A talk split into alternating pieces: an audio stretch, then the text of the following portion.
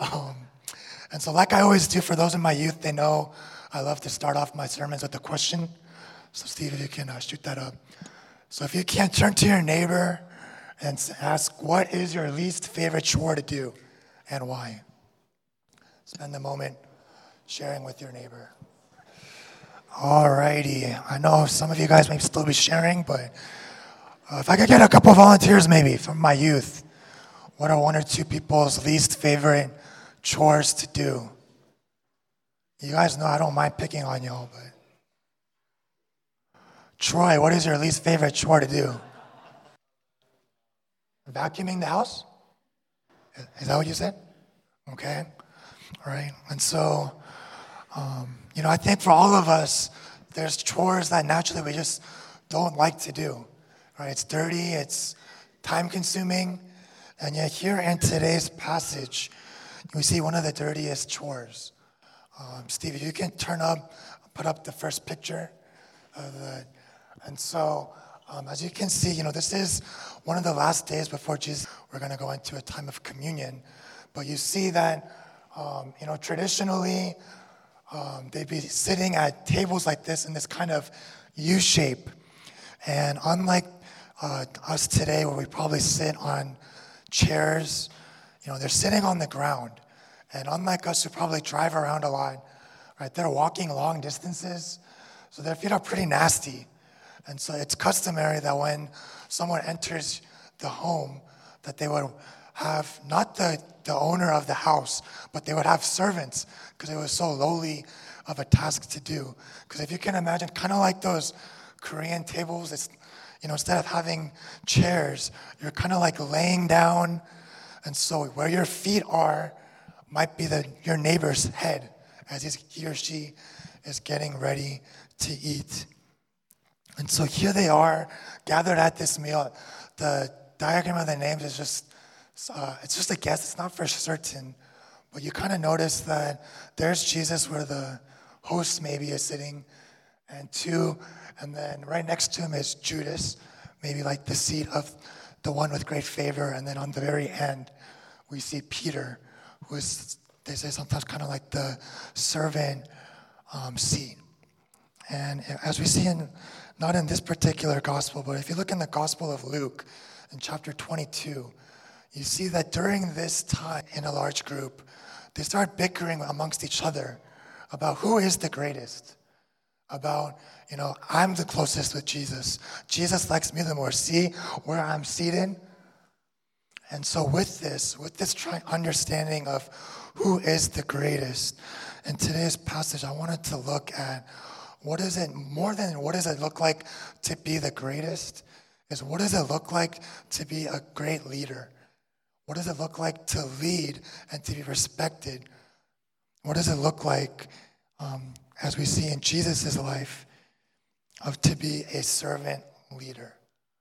And so going into that, I have three points for us today. And the first point that I want us to look at, it's all Jesus. It's Jesus' heart, right?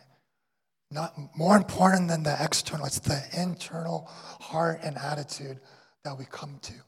And with Jesus, as we see in verse one, I'll read it first again. It says, now before the feast of the Passover, when Jesus knew that his hour had come to depart out of this world to the Father, having loved his own who were in the world, and in this part, he loved them to the end. He loved his disciples to the end. To the end, as we know, as we see later on, to the death on the cross. And thinking about death, I was reminded, for those that know me, I'm a big basketball fan, and I grew up in the Bay Area, so my team is still the Golden State Warriors. You guys can boo me, that's okay, but, you know, as you guys all know, last month, right, was the tragic news of uh, Kobe Bryant, his daughter Gianna, and seven other passengers, you know, dying on a helicopter crash. And just seeing the outpouring of love from that tragic um, accident. Steve, you can put up that photo, right? You know, for us living in Orange County, so I'm, you know, once a week I drive my wife Hemin to work. She, she's a kindergarten teacher in L A. So every time I drive her out, there's all sorts of murals, paintings. If you go to Staples Center, flowers, and all this outpouring of love. And here we see that, you know, as much love that Kobe Bryant may have had for the game of basketball, for his wife, for his daughters, for his fans, as much love as we as people may, you know, look up to him, how great is that love that our Savior Jesus Christ has, not just for the disciples here, but for each and every one of us here today. Right? That great love to the very end. And it's not just this idea of his great love for us, but I love this um, particular example of Jesus washing the disciples' feet, because it also displays his great humility. You know, in Philippians two, verse three, it says, "Do nothing from selfish ambition or conceit, but in humility count others more significant than yourselves." C S Lewis writes, "Humility is not thinking less of yourself, it's thinking of yourself less." And we see here Jesus doing such a great humility-filled gesture of washing his disciples' feet. You know, when I think of a servant attitude, when I think of someone that shows great humility, the first person that comes to mind is my younger brother. You didn't know I was going to do this, I'm going to put him on blast. My younger brother's the better-looking version of me, and the blue next to my wife. You know, this guy is one of the most, like, servant-hearted people that I'll ever know. Like, growing up, I, I've given this example um, to my youth group, but, like, there's a cup of Starbucks right here. Like, growing up, I could make my younger brother say, "Ian, come here, can you bring me that cup of coffee?" And so he would literally, from wherever he is in the house, just go and bring me. And it's because, not that he thought, you know, that he's this servant, but it's because of that servant heart of thinking less of himself and caring for those around him. And I think just as we see here, Jesus is also doing that, that great display of showing humility to, to those that he loves, to those that he's living life with here in these disciples. And so knowing that, seeing that internal, that can't help but lead to the external, to the actions that take place. And so my next point is looking at Jesus' action. Jesus' action. And we see here clearly him washing not just some of the disciples, but each and every one of his disciples' feet. You know, thinking about heroes in action, right? You know, I'm a big uh, superhero movie person, and one of my favorite, not just superhero movies, but movies in general, is uh, Christopher Nolan's The Dark Knight, the second of uh, three Batman movies that he made in the two thousands. Um, and it's this, you know, you see the hero and just the great things that he does. He's able to save, you know, the city of Gotham. And as you guys can tell from my sermon today, I titled it Batman. Right. And I know Pastor Steve, Pastor John, and I know I quoted C S Lewis earlier, but instead of quoting a famous theologian, I decided to quote a famous movie character, James Gordon, from the from the Dark Knight movie, and it's he's talking about the city of Gotham and who the Dark Knight is. Right? He says, "Because he's the hero Gotham deserves, but not the one it needs right now, so we'll hunt him down because he can take it. Because he's not our hero, he's a silent guardian, a watchful protector, a dark knight."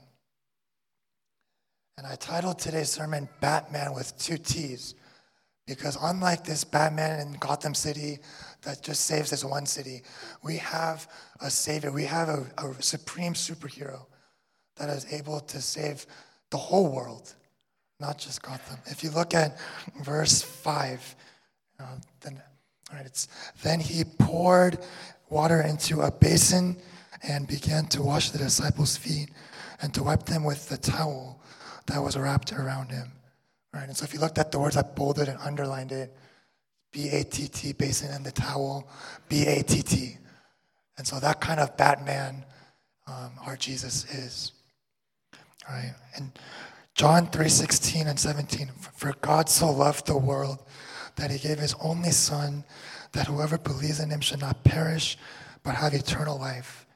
For God did not send his son into the world to condemn the world, but in order that the world might be saved through him."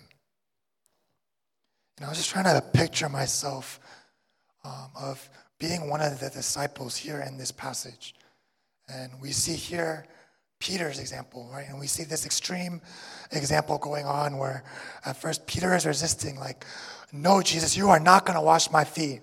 I know who you are. You are not worthy to do such a thing. And, I, and that's one of the things I love about Peter. And it's this, he's always to the extreme, right?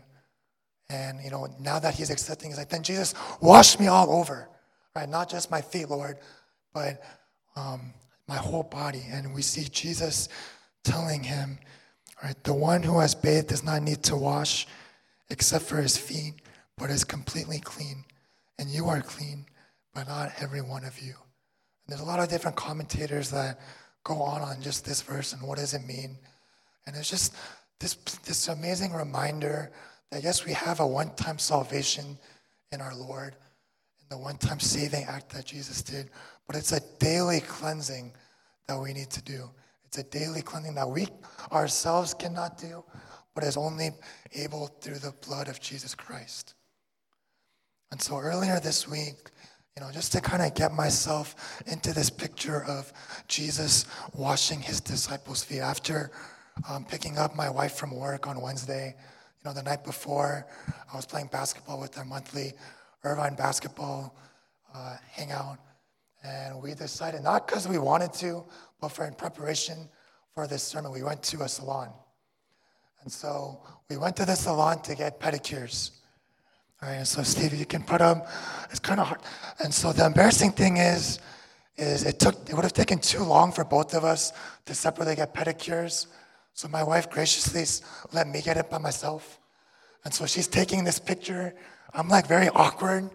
You know, I, I don't know what, if you you can't really tell because it's kind of far, but my face is very uncomfortable. All right, and this this idea of, you know, this woman, you know, cutting my toenails, putting this scrub on, and, and just washing my feet. And I was just, you know, just really reminded of, wow, Jesus loving each and every one of his disciples to the point of washing their dirty, nasty feet.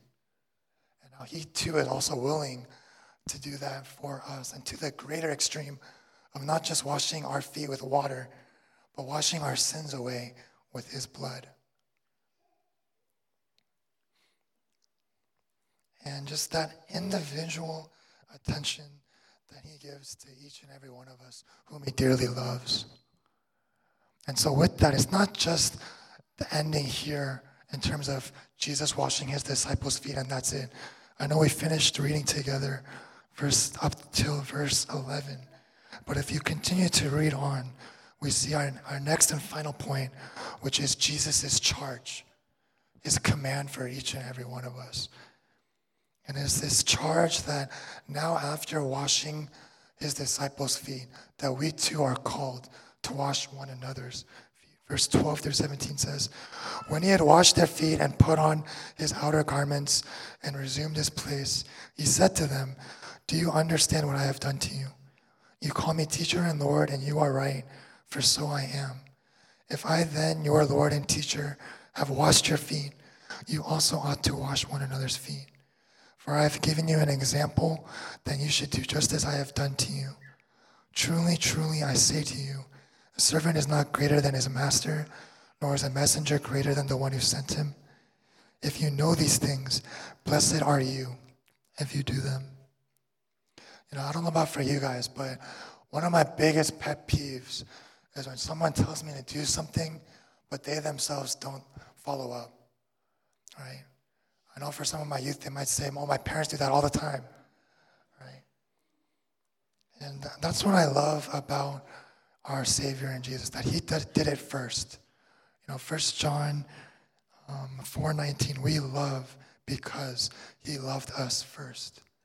We wash one another's feet because he washed it first. And that's one of the things I love, you know, thinking about our church. It's one of the great things that I love. I think about our church staff, and you know, Pastor John is so busy with all that's going on, and you know, holding down our campus. And yet, when he tells us, "Hey, as a staff, come here by seven forty-five to come set up," you know, he's there doing it with us. You know, we have a rotation for trailer; he's in there with us at the Brea office. You know, sometimes at, with most of the guys at the office, it gets pretty dirty. So Pastor Steve, every once in a while, says, hey guys, let's clean up the office. And he's in there with us, cleaning up the office. And I want to ask you guys, are we able to accept that charge? Are we able to accept that challenge to also wash one another's feet? And it might not just be washing each other's physical feet, but with a command such as this, there is something that each and every one of us can do. You know, I'm, I'm you know, at our house, uh, Hemin and I, you know, she's an amazing cook, so she cooks more, pretty much every single time, and then it's my job to do the dishes. And I remember one of the first time, you know, it was a habit I built from college, and I still remember to this day, um, you know, living with five other guys, just like second year in college, in our first apartment, and just naturally being guys, the the sink would just fill up with dishes. And, you know, it's not just my dishes, it's other people's dishes. And I was doing them, and then the next day it just starts right back up again. And I was reminded of, you know, growing up, how many times did I wash the dishes at home? Not that much. And so I remember calling my mom later that day, and I was like tearing up, like, oh, my mom, I'm so sorry for never washing the dishes, right? I, yeah, we saw Peter's extreme example of, you know, Jesus washed my whole body. But there's another extreme example that we see here in this text, this, this example of Judas. Right? And we know that Judas is the one that betrayed Jesus just hours after. You know, how many times are there that, yeah, when we are called to serve and love, but, you know, those times where, what if the payout isn't good enough? You know, I think we live in a culture where so much of it is a reciprocation factor. I do this and you help me out. But what if we as a church, we as a people of God, can come and serve, not because, oh, it's, you know, paying someone back, not because it's just the right thing to do, but it's because of the great love that our God has already first um, given to us. You know, there's, even just prepping this sermon, I was reminded of so many different tasks I had to do this week. And honestly, sometimes it was with a bitter heart. But, you know, this passage really just grounded me. It was just an amazing reminder, right, that even in these little things, even in these menial tasks, whether it's washing the dishes, doing the laundry, cleaning up, driving your kids, doing homework. You know, all these things can seem so little, can seem, you know, so insignificant, seem so lowly. But if our Savior did it, we can too. And if we can have that kind of I can do it mentality, you know, I'm just, I'm, I'm in wonder of what this church, what this world could really come to look like. And I'm reminded, and I'll close with this, um, you know, I think so many times whenever I preach a sermon, it's this this impact that we got to do, do, do, we have to do more. You know, it's an encouragement of, you know, next week I'm going to do better. Pastor John was sharing in the volunteer service. You know, if we can turn our more, more, more attitude into a love, love, love attitude that was so Um, wonderfully displayed by our Savior here. You know, what kind of world will this look like? What kind of life um, would our life be? What kind of family? What kind of just everything? How drama- how drastically um, things could be changed?